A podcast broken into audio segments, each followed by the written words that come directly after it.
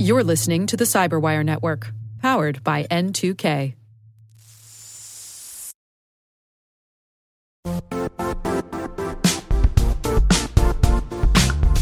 Don't struggle to align your organization's cybersecurity with business risk. Get the only solution that goes beyond reacting to threats with vulnerability and risk monitoring.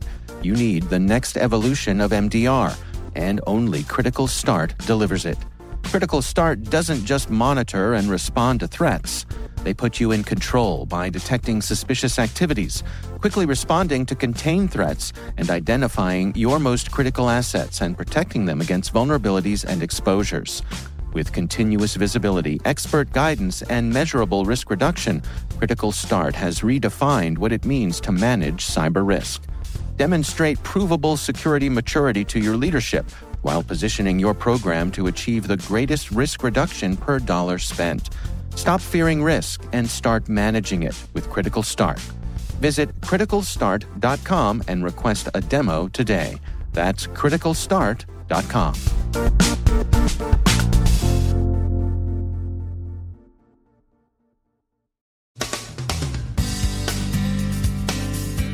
curious history of the delusion that covid nineteen has something to do with five G, malvertising spoofs a security company's website, a data breach hits Pakistani mobile users, xHelper is still in circulation, data privacy versus data utility, covid nineteen-driven patterns of cybercrime, and more on Zoom and the challenges of working remotely.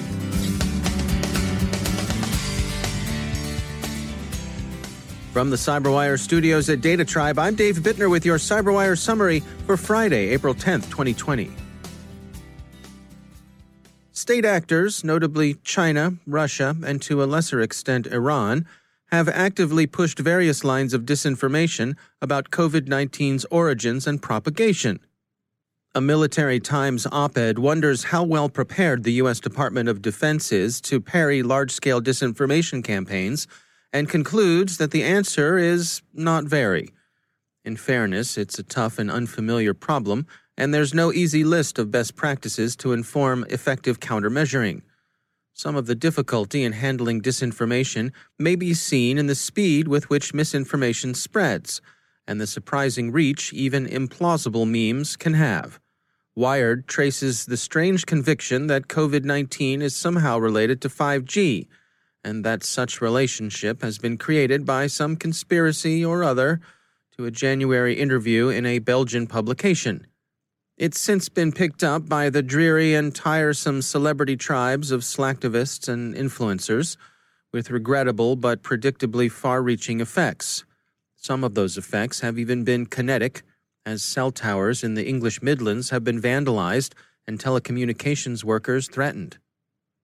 A malicious domain hosted in Russia and apparently controlled by criminals is spoofing a Malwarebytes site in a malvertising campaign designed to infect visitors to the bogus site with the raccoon information stealer. S C Magazine quotes Malwarebytes' suspicions that the campaign is at least in part criminal payback for the company's efforts against cybercrime. The malvertising is thought to appear to a significant extent on adult websites, not venues in which Malwarebytes would normally be expected to place ads. According to Business Recorder, the personal information of some one hundred fifteen million Pakistani mobile users is for sale in the dark web.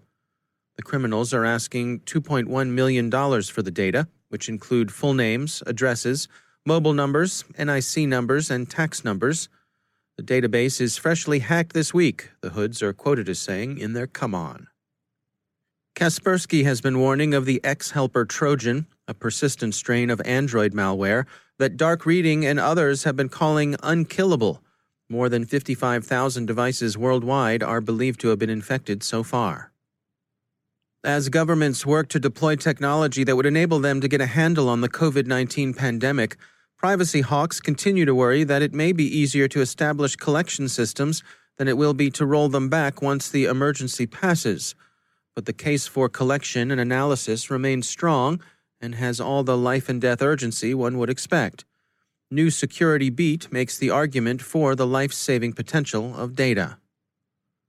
FireEye blogs that the patterns of cyber attack during the pandemic show a familiar array of bad actors and attack techniques. What's changed are the target sets and the content surrounding the approach.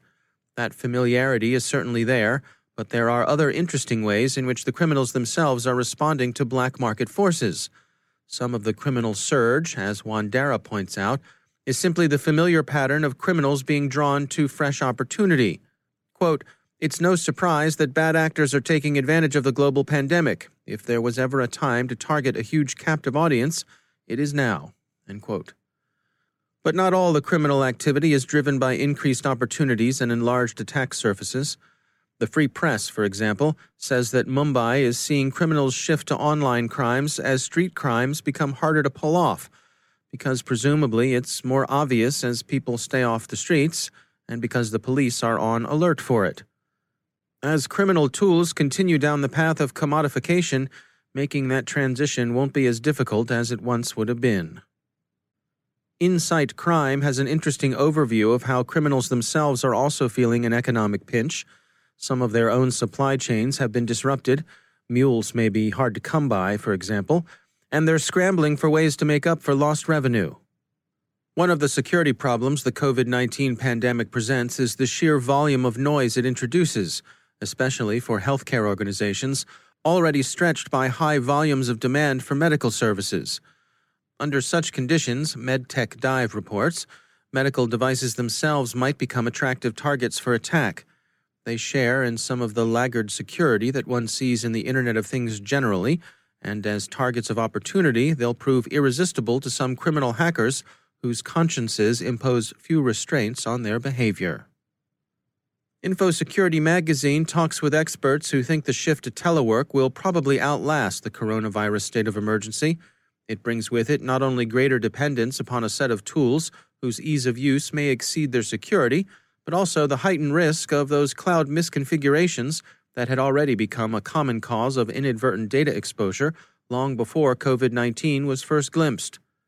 One of the experts they talked to is Steve Durbin, managing director of the Information Security Forum, who sees emergency remote work as passing through three phases.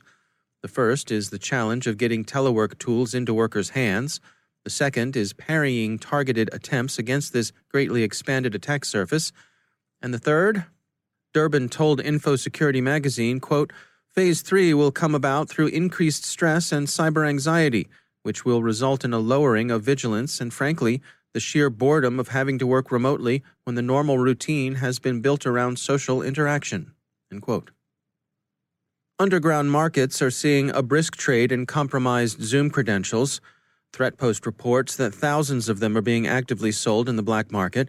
The stolen credentials appear to come from various sources and not from any single breach, nor even from any small set of breaches or data exposures. Teleconferencing specialist Zoom, of course, has been prominent in the current discussion of remote work. Its ease and reliable availability made it a popular choice for enterprises of all kinds and sizes, from storefront churches to the U S Department of Defense. The Voice of America points out that F B I warnings haven't affected use by U S government agencies as much as one might expect. But its dramatically increased use exposed troubling privacy and security issues. Both the German government and the U S Senate have told their people not to use Zoom, Z D net reports. The U S Department of Homeland Security has issued various less stringent cautions, and Federal News Network says these are being received differently by various agencies, many of whom weren't that invested in Zoom to begin with. Zoom itself has scrambled to put security fixes in place, including, Forbes reports, giving hosts more control over security and restricting the visibility of meeting I Ds. They've also closed a hole Citizen Lab found in Zoom's waiting rooms that could have enabled unauthorized parties to eavesdrop without permission. The company has created an advisory council of C I S Os, led by former Facebook security chief Alex Stamos, to help it up its privacy and security game. Zoom's C E O told Time in an interview that the company has learned its lesson and hopes to regain users' trust. Other providers of remote work tools and services are of course interested in capturing as much of this market as possible. Computer World reports that Google and Microsoft are talking up the security of their offerings. The subtext seems to be, please don't confuse us with Zoom.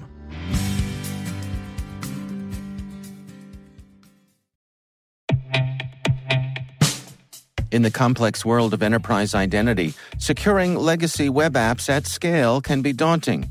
Strata Identity makes it simple. With Strata, you can effortlessly integrate non-standard apps with any identity service, like M F A or S S O, with zero coding and zero hassle. Designed by identity architects for identity architects, Strata works with every vendor, standard, and app architecture. This means your apps can now speak modern protocols and integrate seamlessly with your chosen identity services. From securing on-prem web apps to migrating away from outdated identity providers or consolidating them, Strata helps you keep your complex access policies as you modernize your identity infrastructure and get rid of technical debt. Join leading organizations like three M, Dallas County, and C I B C in securing your apps with Strata. Visit strata.io slash cyberwire, share your identity security priorities, and receive a complimentary pair of AirPods Pro. Offer valid for organizations with over five thousand employees. Connect today at strata.io slash cyberwire.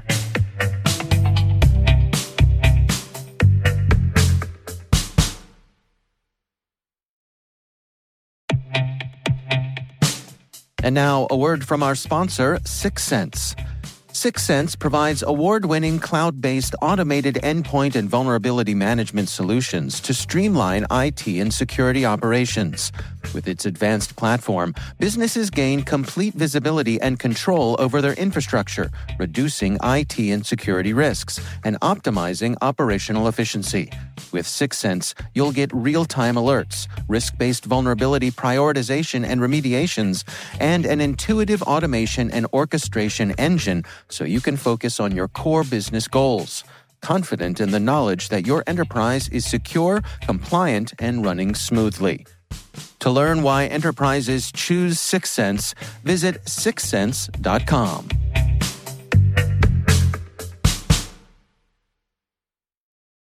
My guest today is Nathalie Marcotte. She's president of process automation at Schneider Electric, one of the leading global providers of industrial automation. A large part of her role involves O T security, the operational technology side of the house, and that, of course, involves the ever-increasing intersection of O T and I T. So if you looked at it from the I T O T convergent aspect, you know, the question has a lot to do with uh, what we're calling, uh, and a lot of people are calling, a digital transformation, which implies I T O T, Industry four point oh, many concepts, but they all relate to this digital transformation and what's the impact on the O T world. So whatever you call it, our customers, they want to improve their operations and their business performance in ways that before they were not able to imagine. So they're trying to take advantage of all these new technologies, and they're expanding connectivity across their people, assets, system, and they want to extract more data, and they want to use that data to improve their operation and process. So the benefit of all this connectivity with all, you know, this, this connection between the people, asset, and, and, you know, more and more of it, it's that now it synchronized the company operations and the business function. So it allows them to be able to control their business performance, um, and we like to say in real time. So the risk, though, associated with that, it's, it does widen the attack surface and the potential uh, cyber criminal, because every new connection, every newly connected device at all level, and it's true for O T, is, is now becoming a potential entry point for, for the bad actors.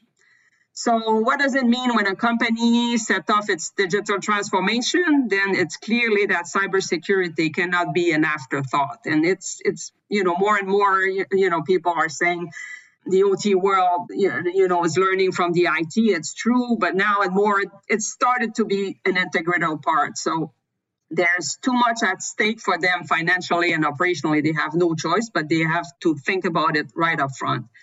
So when they do implement uh, technology that will converge I T and O T, uh, that demands uh, really that they rethink their approach as it relates to cybersecurity. So what I would say is that you should make your comprehensive security strategies part of your standard risk management program upfront, and that's some of the best practices we are seeing out there. So we know as well that the cyber attacks continue to grow in numbers, sophistication, the damage, and it does require proactive and ongoing response. So you need to understand your risk up front, and then you know that this risk will vary from site to site, and you have to consider that in your in your strategy as well. It's also worth mentioning that regulation and standards are also playing a, a quite a significant role in there. And depending on where you are geographically, what industry you're in, you might be required to follow and comply with certain standard and regulation, regardless of your risk threshold. So these are all components that needs to be taken into account when you define your, your cybersecurity strategy. The bottom line is that So cybersecurity landscape is changing every day, and we always have to be ready. When, when an organization is uh, is approaching these issues, what needs to happen at a cultural level to make sure that the I T teams and the O T teams are collaborating and don't end up inadvertently being adversaries with each other? So that, that's an interesting question. So we cannot ignore the fact that I T and O T are converging, and you're right. Uh, that means I T and O T expertise needs to come together nicely as well, which means that the team will need to work together. The good news is that they can learn from each other. O T has a lot to learn from I T because of more I T technologies being used in O T environment, and, and vice versa. So they both have to learn from each other. And when you looked at it, there's different uh, aspects, but technically there's more similar, similarities than difference. The big difference comes a little bit with the impact and and the difference of in the O T world, you tend to work in real time, and it's more challenging when you put in place different uh, protections, mechanism. You cannot necessarily put the whole the whole plan uh, off, or you know you have to wait for the time to do it. So the planning is critical, as well as the impact is different in terms of in the I T world, the impact of, of malfunction on, on the computer system or the infrastructure is a little bit more um, financially driven. On the O T world, the impact would be around safety, around environment. So once people are can really bridge these differences of impact and the way of working from a technical aspect, they have more in common. The good news is they have more in common than they have differences. So more and more we see collaboration between the two, and I think it's going to expand as we go forward, as both sides, you know, get the benefit from the other. With the, the view that you have on the industry from your position at Schneider Electric, what sort of advice do you have for the people who are out there every day trying to make these systems more safe? They have to look at three aspects that, you know, they always have to look, because it's not just a technical challenge. They have to look at their processes, and they have to look at, at the people aspect of things. In many cases, they could have the right technology, but if they don't address processes or people, you know, at the end of the day, they will still be uh, vulnerable. So they really have to look at a comprehensive program that will address these three aspects in, into an overall uh, program uh, itself. And they, they do have to collaborate. They do have to collaborate, and we see that as well as best practices out there. They do have to collaborate with their suppliers. They have to collaborate among themselves with end users. And we see more and more in the In the whole industrial cybersecurity world, this this desire for collaboration, and I would encourage them to do so. Even with, you know, there's a lot of forum being put in place. We've, you know, been working with the I S A on the consortium for cybersecurity, really allowing them to share best practices, to hear from the others of impact, vulnerability, impact incident. So more and more we share together, more and more we're going to improve our position, we're going to defend the industry, and it's the benefit of all of us. So it, it's it's like safety. It's an area where we have to collaborate and remove some of the competitive um, elements into the process. So that's Nathalie Marcotte from Schneider Electric.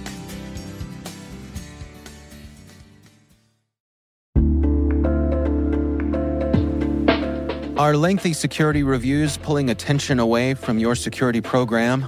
With the largest network of trust centers, Vanta can help you streamline security reviews to win customer trust, save time, and close deals fast. Proactively demonstrate security by showcasing key resources like your S O C two or I S O twenty-seven thousand one and provide real-time evidence for passing controls. And when a security questionnaire is required, Vanta takes the first pass for you. Visit vanta dot com slash cyber to take a self-serve tour. That's vanta dot com slash cyber.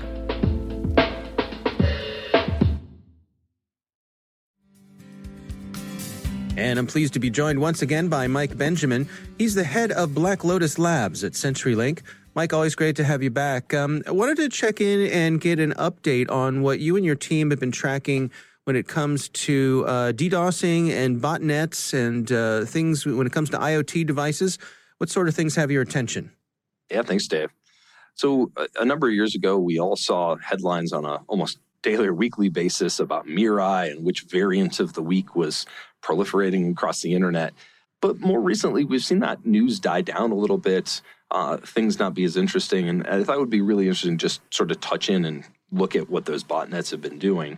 Uh, so I went into our system and pulled how many unique botnets we'd pulled out of the IoT DDoS space over the last few months. And we found nine hundred unique botnets in the last ninety days, over ten per day. And so a lot of these folks are in the gaming community. They may be uh, what a lot of security community people would categorize as script kiddies or teenagers focused on uh, bravado with their friends. But realistically, these things can cause substantive damage to businesses. They can take down infrastructure. They can really break things. And so the IoT space, the devices people have plugged in their homes, there's still a massively large vulnerable pool.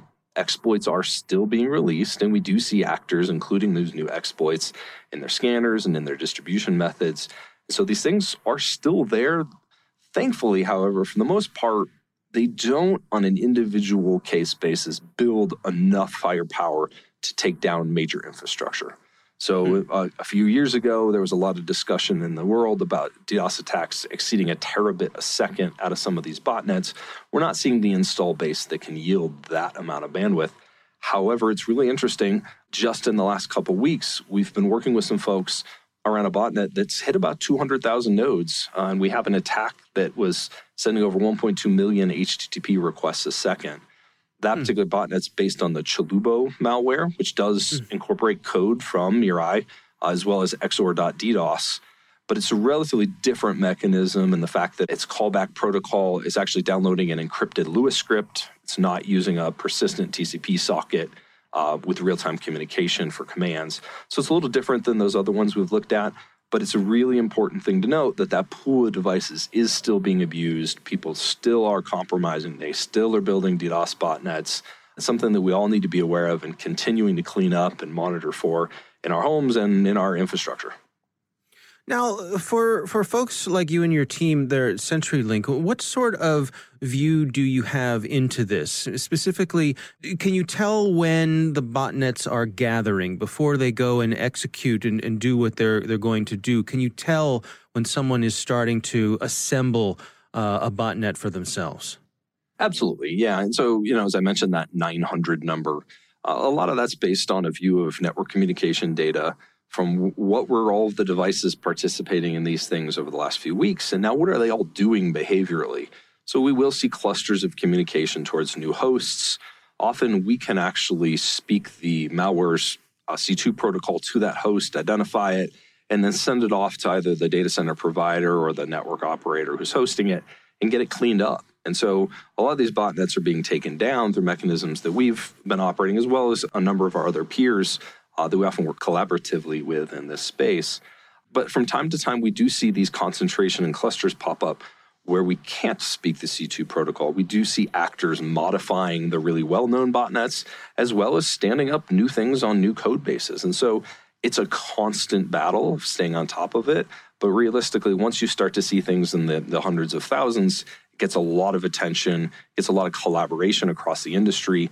Uh, and a lot of groups that we work with collaboratively, as, long, as well as ourselves, will go hunt it down, add it to the pool of visibility we have, and make sure that it doesn't grow to that size and scale again.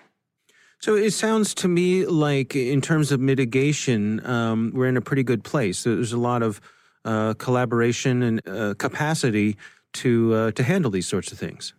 I'd say yes, but realistically, we'd love the help of everyone in patching those IoT devices, never connecting a open socket to the internet in the first place, cleaning up things when victim notifications are sent. And so really, the community of the rest of the internet can make it so there's not enough devices to really even make this worth anyone's time to go attack. All right. Interesting insights. Mike Benjamin, thanks for joining us.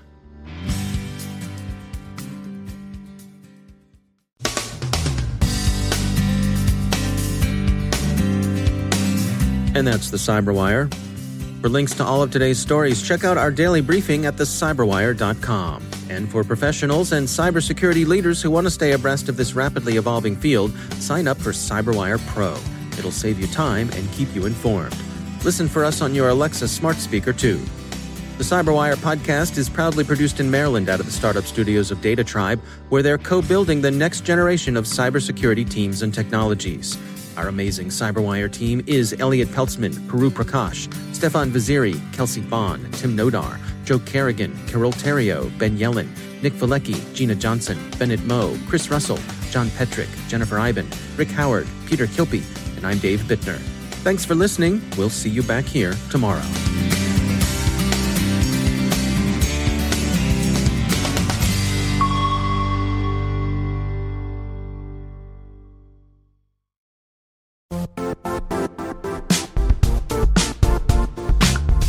And now, a word from our sponsor, Zscaler, the leader in cloud security. Cyber attackers are using A I in creative ways to compromise users and breach organizations. In a security landscape where you must fight A I with A I, the best A I protection comes from having the best data. Zscaler has extended its zero trust architecture with powerful A I engines that are trained and tuned by five hundred trillion daily signals. Learn more about Zscaler Zero Trust plus A I to prevent ransomware and A I attacks. Experience your world secured. Visit zscaler dot com slash zero trust A I.